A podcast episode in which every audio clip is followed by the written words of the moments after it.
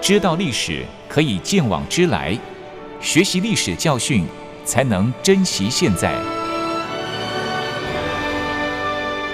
了解重要历史事件，请听《汉声早安战史回顾》单元。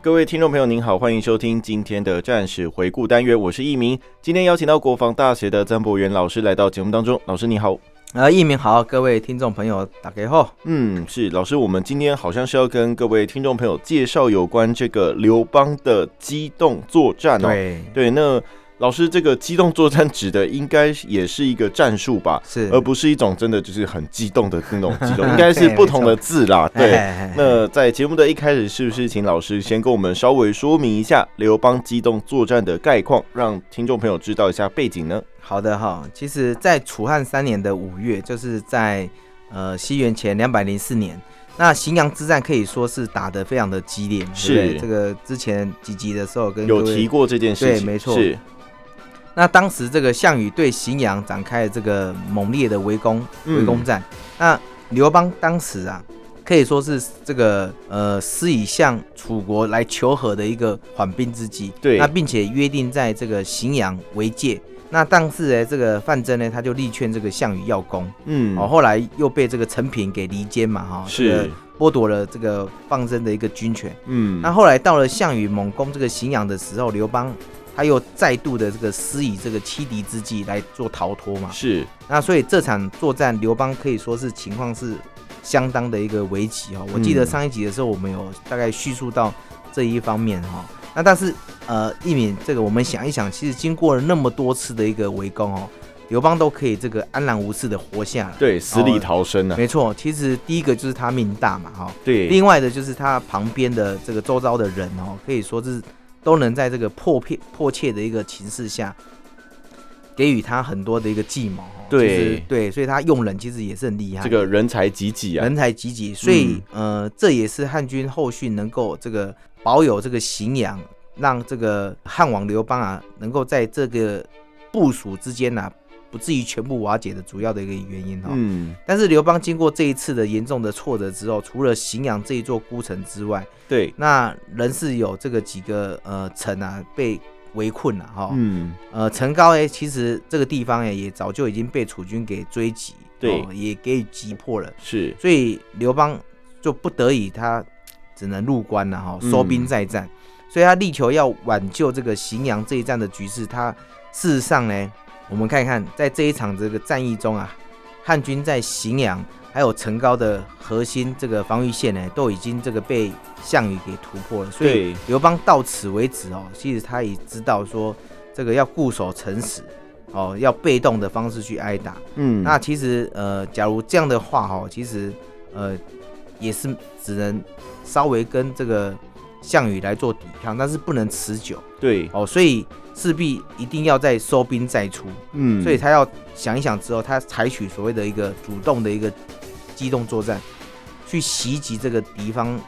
的后方哦，这样才这个战术才可以困扰这个楚军。这样一来，才可以真正的是去确保荥阳还有陈高这方面的一个战局。嗯哦，所以这个也是本集的一个重点。是，其实老师刚才提到这个荥阳之战中，刘邦他是收兵，然后再出兵哦。对对，然后采取这个机动的作战，还有袭击袭击敌人的后方来确保战局哦。没错，没错。对，这可以说是跟就是以往大军对峙的那种状况有一点点不一样哦。对，没错。对，那这边是不是请老师跟我们听众朋友说明一下刘邦的这个机动作战是怎么样去执行的呢？好，其实哈，这个前世我们有谈到，就是在楚汉三年的五月，嗯，呃，在荥阳争夺战中哈，刘邦他可以说是遭到一个很沉重的一个打击。若不是运用这个计谋的话，扬言说他要出城投降的话，叫这个呃纪信啊去伪装汉王，对哦这个他就可能没有办法去逃出这个关中，嗯，呃，再去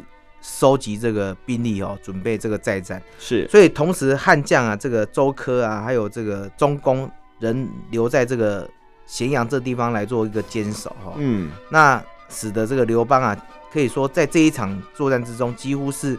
快被这个项羽给活拿了，对，但是是哎又让他逃出来了。对，那逃出来之后，他进入关中之后，他当然决心就是要收兵再战嘛。嗯，那在这样一个状况之下，其实刘邦就采取了两次的这个机动作战，是哎，对，希望能够确保这个荥阳跟成皋的这个战局。哦，哦，是，其实老师这个刘邦哦，他确实是想要以机动作战来确保荥阳跟成皋的局势哦。对，对，那老师接下来是不是可以帮我们听众朋友分开来说明一下？那我们先说一下第一次可以吗？可以啊，啊，OK，没有问题啊。嗯，那我们先来谈一下这个第一次的这个所谓的争取主动的一个机动作战、哦。是，在荥阳这个之战中，其实刘邦可以说是几乎被这个项羽所擒获了对，哦，所以他也知道说这一次的一个严重性，所以于是在这个西元前二零四年的五月嘞，刘邦他从荥阳成皋败退到关中之后嘞，他就调集了这个关中的后备力量。嗯准备说东征夺回这个成皋这个是地方。哦，于是呢，他有位这个有一位谋士叫做袁生，他就来献计、啊。嗯，他说：“哦，这个汉楚两军在荥阳这一边啊，已经呃僵持了这个数年了哦，常常都是处于在一个困境当中。嗯，那希望说这个汉王刘邦啊能够南下这个出武关，则项羽一定会这个南下来追你。嗯那对此嘞，汉王这个只要坚壁不出啊，那为荥阳跟成皋汉军啊争就是争取一个休整的一个时间的话，那这次再命令啊这个韩信等人去平定这个赵地啊，对，联合这个燕齐的话，那等到这个时候呢，这个汉王再去荥阳，其实也不会太晚哈、嗯，那事实上呢，这样一来呢，楚军就需要从多个方向来做设防。对，哎，力量也就会这样就会变分散了。是，那如此汉军就可以得到一个这个休整的一个时间哦。那之后我们再来跟这个楚军交战的话，这样的话一定能够这个获胜。啊，你假如说现在去战的话，也战不赢哦。嗯，所以于是这个刘邦他就采纳了这个袁生的一个建议，率领军队就南下武关，对，呃，就在这个苑县啊以及叶县这一带啊，开始实施一个机动。那并且呢，这个与这个九江王英布啊，沿途就是开始收整残兵啊，哈。对，那还派遣英布在楚军的南翼采取攻势，哦，攻势。那希望这样一来，呃，既采取主动以以及机动的一个作战方式，希望能够可以调动这个有楚限的军兵力，哎，调动兵力没错，但是嗯希望能够这样子调度这个调动这个楚军，哦，就哎是让楚军的这疲个于攻奔势命可以就是对，这好两边几跑，面对，哎，这两边跑哈、哦。那确实哦，这个对于刘邦这次一个战略上的一个很大的冒险，因为当时哈、哦、这个成皋可以说是已经被这个楚军啊所占领的。嗯，那其实荥阳这个地方呢，也是危在旦夕哈、。是，那因为如如果哦这个项羽他不顾当时南线的敌军的话，集中兵力的话，直接攻打荥阳，那势必不用多久就一定会被攻克。对，那假若当时陈高以西的巩县啊、洛县啊，一直到这个函谷关这一带哦，虽然它的地势是属于易守难攻，嗯，可是嘞，汉军他的当时的这个防守兵力其实是非常的空虚。对，所以，若这个项羽能够以荥阳以北敖仓作为一个后勤基地的话，正面的战场是是一个连续性的一个突破的话，那其实，在宛县的刘邦军队可以说，他只能够这个很仓皇的撤军，是，回首到原本的这个防守的一个函谷关。但是很可惜的哈、就是项羽他根本不加思考哦，对，他一心一意，他就是想跟这个寻求这个刘邦决战。对，哎，所以听说这个刘邦在这个苑县啊，他就怎样？他就是便这个立刻南下去攻打苑县，嗯，这样一来，这个驻守在荥阳的汉军他就减少他的压力了嘛，对，那他就可以这个乘胜的一个休整，而且巩固他的城防，避免说再度的被这个楚军来做连续性的一个这个打打击打跟击突破，对是对对对，哈。所以南下之后呢，是项羽他就是知道呃知道他就攻打嘛。那因为这个刘邦呢，他又将坚壁不出，嗯，哎、他又不出来应战，所以他又陷入了一个嗯、呃项羽又变变成说他想战而不能战，嗯，想退又不能退的一个窘境哈、哦。是，所以呢，这个他又这个再次的与这个刘刘邦啊，在宛县这一带形成一个相持的一个状态。嗯，所以汉军的这个正面的战场可以可以说已经减轻了压力不少，而且得到了一个整补跟一个巩固的一个防线，所以嗯对，防止了这个楚军后续的一个连续性的一个突破。是。其实刘邦真的是因为这次原生的这个献祭哦没，然后让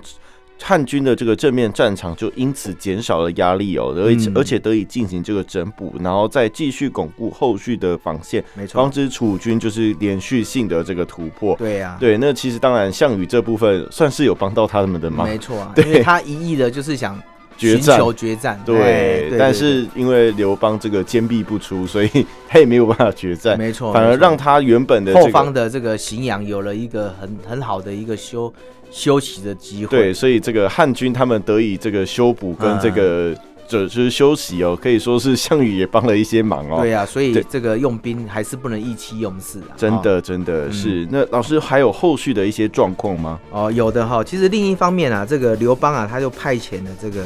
彭越大军啊，嗯他去突袭这个项羽的后方。嗯，那彭越在彭城之战后，其实他就回到他的老地方哦，这个魏的旧地哦。是那因为呢，这个项羽的主力在荥阳跟刘邦对峙，所以得到了一个这个休养的一个时机嘛哈、嗯那此次这个千里奔袭睢水啊，进而这个攻占下邳啊，对对于项军来讲的话，是一个非常大的威胁跟一个致命哦。嗯因为下邳这个地方啊，它的战略位置是非常的重要的。嗯它除了呃，除了因为它靠近这个楚国的都城彭城以外呢，其实它有它是一个河流交汇的一个枢纽，对所以攻下了下邳，就等于是哦截断了这个楚军通过水路运输的战略物资的一个咽喉。是所以，假如啊这样的一个粮道被断的话，那都城就是彭城啊，嗯它就会危急了。是于是项羽很快他又离开了这个载阳的战场嗯啊、在走之前他就命令这个楚将中公啊，中公嘿是中公率领一部分人兵力去这个防守，嗯已经攻克的城高，对他自己哎则是亲自又率着这个主力哦千里回师去还击这个红月。嗯哦，这时呢，这个刘邦见到这个项羽主力又东下了，对又马上啊，这个率领这个大军并同这个英布啊，把他所收的这个九江兵啊向北嗯再急进，哦，所以要又去攻击这个留守在城高的楚将这个是中公，哦，所以双双方激战之后，这个楚将呢，他不及汉军嘛，嗯所以刘邦又这样子的攻克了这个城高，是又解了一个荥阳的滋味。哦，所以这是这个刘邦呢，他又东下对哦，东下这个这个去护他的粮道哈、哦嗯所以我们可以看到，其实项羽其实他也是蛮亲力亲为的 啦。对。嘿嘿，对对对，就是每一个战场，他都要亲自去看一下，这样子真的是对也是蛮厉害的、哦。是啊是啊，对，而且像是刘邦这时候派彭越去突袭项羽的后方下邳，对那真的可以说是要了他的命哦。对对对而且没错哎多次的就是让项羽这样子东奔西跑，真的是忙到一个极致哦。嗯对，那老师应该不是只有这样子就结束了吧？后续应该还有吧？对啊。嗯其实到了六月之后，彭越见到了这个项羽啊，亲自这个上来迎战哦，是他根本就不没有打算说要跟他做一个这个交战，正面交战，哦因为是想一想，对不对？这个不太项羽好啦。项羽好歹也是勇出身的嘛，对不对对？对那勇将，所以他便主动的放弃下邳，就向北南撤了。嗯，哦，向北撤撤退了。是那这时，这个项羽打跑了彭越之后，听说刘邦他又重新攻占了这个城高，嗯再次的这个引兵向西，是攻击荥阳跟城高的防线。嗯，所以这次这个项羽终于又攻克了这个荥阳，而且呢，申请了这个守将啊周克，嗯随即又这个围攻这个陈高，所以刘邦心知啊，仅凭啊陈高这些守军是不足以去跟这个项羽的军队来做抗衡，所以呢，不等待楚军的包围，马上就与这个孝英从陈高嘞的北门开始就逃走了，嗯所以就渡过了这个黄河，前往这个韩信与张耳所驻的这个驻军的午休来做会合。嗯，那这样呢，是经历了整整的一年的荥阳对峙，那项羽终于呢也突破了这个呃荥阳跟陈高的防线。嗯，那仅从局部战役来看，其实项羽军队所以可以说是这个战无不胜呢，哦，对所向披靡呢，哈，哦对，就是打哪里哪里就被对打啊下，来，对啊，所以他你看他南征英布，东征这个彭越，西征刘邦，对，所以他其实他说真的，他是获得了一个战术性的一个胜利的，啊哈对，可以说是打哪里就哪里就被打爆了，对然后他就没错赢了。对 对，没错。可是哈、项羽军从这个陈高转战这个宛县的时候，再从宛县转战这个下邳，再从下邳这个转战这个荥阳嗯哦，所以我们可以看到，其实呃一个月的时间，他速征那么多地地方，方是，而且跑了那么多千里哈、对，其实说真的，他真的已经没有力了啦。对，对啊是从这里真的可以看到项羽的这个兵士们，其实在外面这样奔波哦、就是嗯短时间之内跑了这么多地方哦。对啊，一真的个多是月呢。对，对啊，真的是一一定会是劳累不堪哦。对啊，对，那老师，你觉得这一次刘邦在战略上的运用是如何呢？呃，好的、刘邦这一次哦，确实是能够很巧妙的运用，就是呃机动作战哈、嗯，他用成功的战术来弥补他现在目前的一个劣势、哦。是，因为刘邦每次在这个岌岌可危的一个形势之下，就会有人跟他献计嘛，对，呃，巧思各种的这个计谋、哦嗯。那特别是呃南下机动作战的时候，他还指使这个彭越深入敌后，这两件事，从而让楚军他频繁的一个调动他的部队，对包含他项羽他自己也一样哈、哦。是，所以整个部队其实军队来说是充满了一个疲惫哈、对那，这样也因此让他转危而安呐、哦，虽然他在战斗上、战术上是仍然是属于一个劣势，嗯因为他屡招屡败嘛。哈是，那事实上哦，在整个一个战局来看的话，其实呃，刘邦他已经获得了一个呃主动权。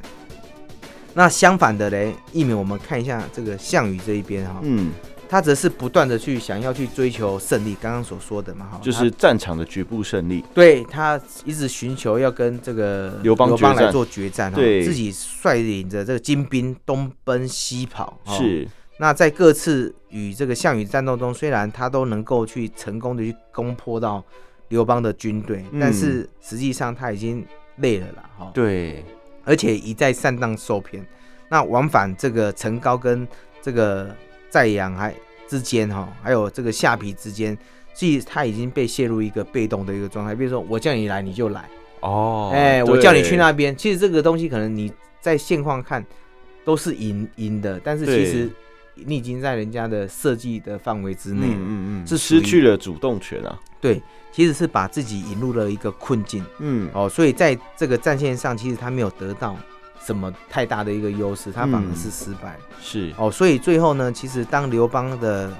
败兵退到了这个巩县的时候，其实项羽就再也没有力气再去向前突破任何半步了。哦，哦，是。其实从这个刘邦这次的这个战略上面哦，这样看起来真的是他获得了这个主动权哦没，错，而且也因为这样子让项羽就是疲于疲于奔命哦。嗯，然后，而且刘邦就反而得到了一次这个转危为安的机会哦。哎，那接着是不是请老师告诉听众朋友，在这个情势下，项羽跟刘邦之间又有什么样的一个情势发展呢？呃，刘邦因为得到了这个韩信嘛，嗯嗯，，这个常胜军嘛，是那其实军事的势力又重新的一个振作，那则又刘邦统一了这个统一率领这个韩信还有张耳这些大军，嗯他驻驻守在这个修武这个地区。那其实他一方面是抽调兵力去增加这个巩县的防备，来制止这个项羽中下。那其实另一方面，他只是准备要南下渡河，嗯从看可不可以从侧后方向楚军来做打击，哎，夺取这个陈高跟秦阳这个地方哈、哦。那这时有一个郎中呢，他叫做郑己，嗯他又向这个刘邦提出一个建议，他认为说哈、现在楚军啊帮忙正盛，嗯真的不宜再进战，所以呢，我们要占据这个三险来实施一个固守，对，并且派遣部分的骑兵呢来协助协助这个彭越啊袭击这个楚军的后方。是，再让项羽再奔波一次。嗯，那于是刘邦他就采取了这一项的建议啊，他就派遣了这个将军啊、这个刘贾还有这个嗯卢绾这两个人哈、哦，就带领着这个两万的步兵哦，还有这个灌婴，他带领大概几百个这个骑兵部队，就在这个白马津，白马津就是现在河南省的滑县东北，渡过河之后，嗯，跟彭越来做一个相互的配合，是去破坏这个楚军的一个后方哦。哦那这一次哎诶，这个卢绾跟这个刘贾还有灌婴这些人呢，哎使用的战术是采取所谓的游击战术，哦，游击战对他到嗯处啊、去烧毁这个楚国的这个补给线呐、破坏他的嗯补给线跟他的钱财，对，在后方啊大举展开一个机动式的一个袭击战。嗯，那仅一个月哈、就让这个楚军的后方造成一个严重的一个威胁。嗯是老师这个卢绾、刘贾跟灌婴等人这样子去对烧毁楚军的补给哦，想必项羽他应该也是蛮慌的哦。对对，因为毕竟他前面已经累得半死，哎然后现在又我的后方对补我给线的很补重给要，啊线又被截断，又被烧毁了。对，那他应该也会，还是虽然很累啦，对，但是还是应该会有有所举动吧。没错。其实，在九月的时候，项羽他深感到后方的威胁嗯，被破坏嘛严重，所以对不得不停止攻势，是，所以他被迫第二次的回到这个东夏，嗯，再次的率军去攻打这个彭越哈、那项羽就留那个大马士叫曹高，对还，有这个塞王司马欣，他共同去守这个城高这一个地区哦。那在走之前，他就跟这个，他就指示他们，嗯跟他们说，假如汉王刘邦来挑战哦，你不要去与他去应应战战，是，对，不要让他们啊往东就可以了。他十五内，他十五日之内呢，就可以怎样，就可以打败这个彭越，就归还了。你看，嗯连时间都算算好好好的，哎，对所以你看这个项羽其实也是蛮厉害的、哦，。对，所以他就亲自这率领的这个军队去打这个这个彭越啊，嗯那也虽也后来呢也收复了这个睢阳啊跟外环等这个十几座城城，是，那其实也这个把这个彭越给赶走了、嗯，嗯，这就是当时这个这个呃项羽的一个动作哈、嗯，那其实当时哦，说真的，这个汉军其实他们一直也都一直骚扰着这个，例如例如像杨夏、啊，嗯，哦，像项羽他也是向南的去攻击这个阳夏，对，那彭越他也是引兵啊，去这个攻打这个昌邑旁边这些二十余城啊，嗯，而且还获得了这个大概十余十余万虎的这个粮秣，哦十余万虎的是粮秣大概是等于是我们一千四百四十吨的这个粮秣，所以你哦看其实很其实很多哎，很多啊哈、嗯所以楚汉四年的冬天的时候，其实刘邦他看到这个项羽的主力已经东袭的这个彭越之后，他就想趁机重整嗯这个荥阳跟这个城高的防线。是，但是刚刚讲了，当时的楚军的大司马曹高就是占领在这个地方，而且之前项羽他有讲嘛，你不能出兵嘛，所以对，，所以他就又拟定了一个如何让他退守的政策。嗯，是，其实我老师我们都知道项羽的作为哦，对，那刘邦这边在这个情况之下，应该还是会有人来献计才对哦，因为毕竟他们人才就是这么多、哦，对啊，其实当时哦，刘邦派遣韩信带兵去进攻赵国跟齐国，这个时候其实骊姬他就是向刘邦又献计，他说啊，嗯这个作为统一大业的王者，应该以平民百姓为天啊，对，而平民呢，百姓又以粮食为天，是，所以放弃敖仓就等于是把手的粮食啊，这个拱让给别人，是哦那这将给军粮供应造成一个没有办法弥补的一个损失，所以嗯万万不可以退兵，因为敖仓这个地方啊是天下这个输送粮食的一个地方，所以是它是一个很好的一个储存粮食最最多的地方，所以请他要再次的一个进军，嗯，占领这个敖仓这个地方。那诸侯们跟民众，假如看到今天的形势的话，他就知道要归顺哪一方面。哦所以刘邦他就采取他的一个建议，嗯，暂住在这个敖仓。那这个建议实施的内容，主要是劝刘邦能够进兵夺回荥阳、城高跟嗯敖仓。那据敖仓他的这个呃加强他的一个正面正面防御，同时呢也可以控制整个大河南北的一个要害。嗯，那其实表明这个利基这个人呢，还是挺有这个战略的一个观点，因为他是可以指出项羽他没有重视敖仓这个粮食的一个漏洞嗯，啊、呃并以此啊这个作为刘邦他能够进军的一个方案。是，所以听完听完之后，其实刘邦他就采纳了这个方案，然后呢，这个说出了此次齐国的一个状况。嗯，不过嘞，利益基认为说韩信他没有办法用武力去征服齐国，所以因此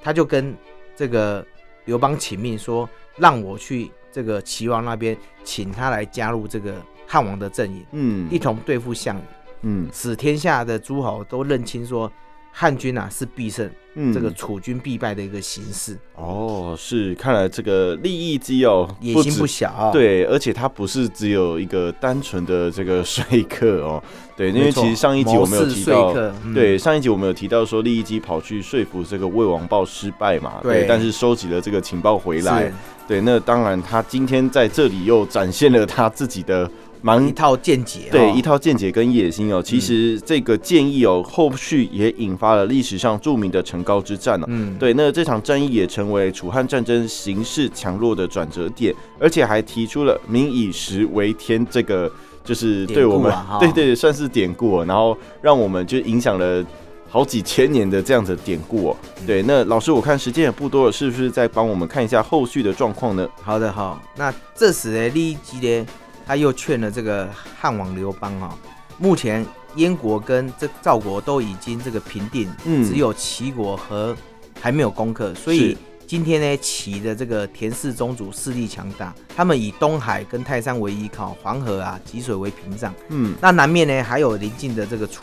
所以百姓都是这个比较狡杂善变。那即使再派遣军队去征伐他们，其实没有办法在短时间之内攻下，所以他请求说，希望诏令就是给他去对这个齐王啊，这个田广来实施一个顺遂。是，那这时刘邦就派遣了这个利益基去劝说齐王。后来见到了齐王之后，他就跟齐王讨论这一些道理。他说啊，汉王率先这个攻入荥阳之后，但项羽他就是背弃先前的盟约嘛，对，这个让汉王这个到汉中去做王。嗯，所以项羽随后又迁徒杀害了义帝，所以汉王知道了之后，他马上就调军攻打三秦，去责问说义帝的一个下落。嗯，那之后，他又扶立了这个诸侯的后裔啊，对，降服了这个各个城邑啊，所以就把他们的封给他们有功的这个将领作为侯王，与是，天下人共同去享有这个利益。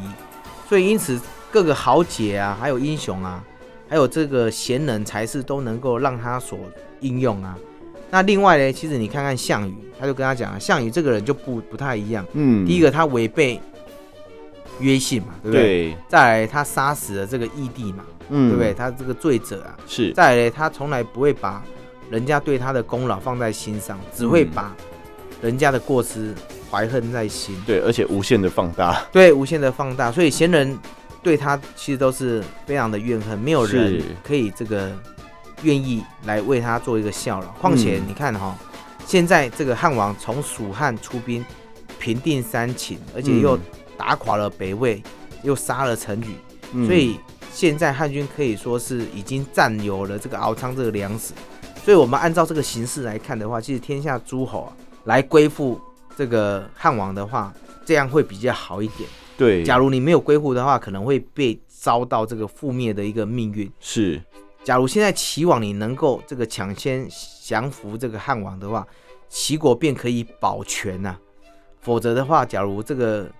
让汉王起来的话，其实这个结局你应该就会知道。嗯，那事实上，在此之前，其实齐国听过韩信啊，已经要这个东进了哈、嗯，而且呢，这个已经派兵了，所以齐王他看看整个一个局势之后，他对也后面他也采纳了这个整个利益基的一个建议，是，所以就派遣使者与汉王来做一个媾和。那秦王便解除了这个立立下城的一个战备这个防守。嗯，那这时韩信呢领兵东来的时候，还没有从平原渡口嗯，渡过这个这个黄河，他就听到这个利益基啊已经这个劝说了齐国归降，是，所以他就想说，哎，是不是这样的话就可以停止这个作战哈、嗯，对啊，是。其实老师这么一说，利益机真的是蛮厉害的、哎哦。，对，那老师，我们看时间今天好像也剩下没多少，最后是不是再请老师利用最后的时间为我们听众朋友补充一些呢？好的，我看剩没几分钟哈、嗯对，呃，那我再跟大家补充一下哈、其实另一方面，在楚汉四年的时候，其实刘邦他引兵渡河。嗯，哦，其实他向这个陈高的楚军来做挑战。是那起初嘞，其实刚刚讲了嘛，这个曹高他是按照这个项羽的指示，其实坚守不战嘛，哈。。对，那其实后来嘞，这个刘邦啊，他就采取激将的方式，是，哎，就是引兵让他出来。嗯，那没想到一出来之后嘞，马上就遭受汉军的一个袭击，就大败楚军了。嗯，呃，那这时这个曹高跟司马欣呢，就在这个泗水这个地方自杀身亡了。对，哎，所以刘邦随即就领兵啊，渡过这个黄河，再度的去收复了这个成皋，嗯，并驻扎在广武这个地方，嗯，而且还以敖仓为粮食的一个根据地。对哦那他什么都有了哦。那此时这个项羽则是连攻了梁地十多的这个城邑之后，又听到了这个消成息皋，哎，嗯他又马上的一个往这个这折个返，折返、哦是，，所以我们看一看，其实呃，刘邦经过了这几次的一个机动作战之后，虽然这个刘项羽他可以说是所向无敌哦，嗯到处可以采取猛攻的这个方式哦，对，其实可以看到呃，他真的是陷于一个奔命的一个状态、嗯哦，这个大概就是我们这一次呃主要的一个机动作战的一个叙述，哎、嗯，是，其实可以说是这个机动作战真的是成功的打击了楚军哦。哎，是对，啊，这个刘邦在运用这个作战上面真的是蛮厉害的哦。对，好，那今天在经过老师的说明之后，相信各位听众朋友对于刘邦的机动作战有了更进一步的认识。那今天的战史回顾单元就到这里，我们下次再会喽，拜拜。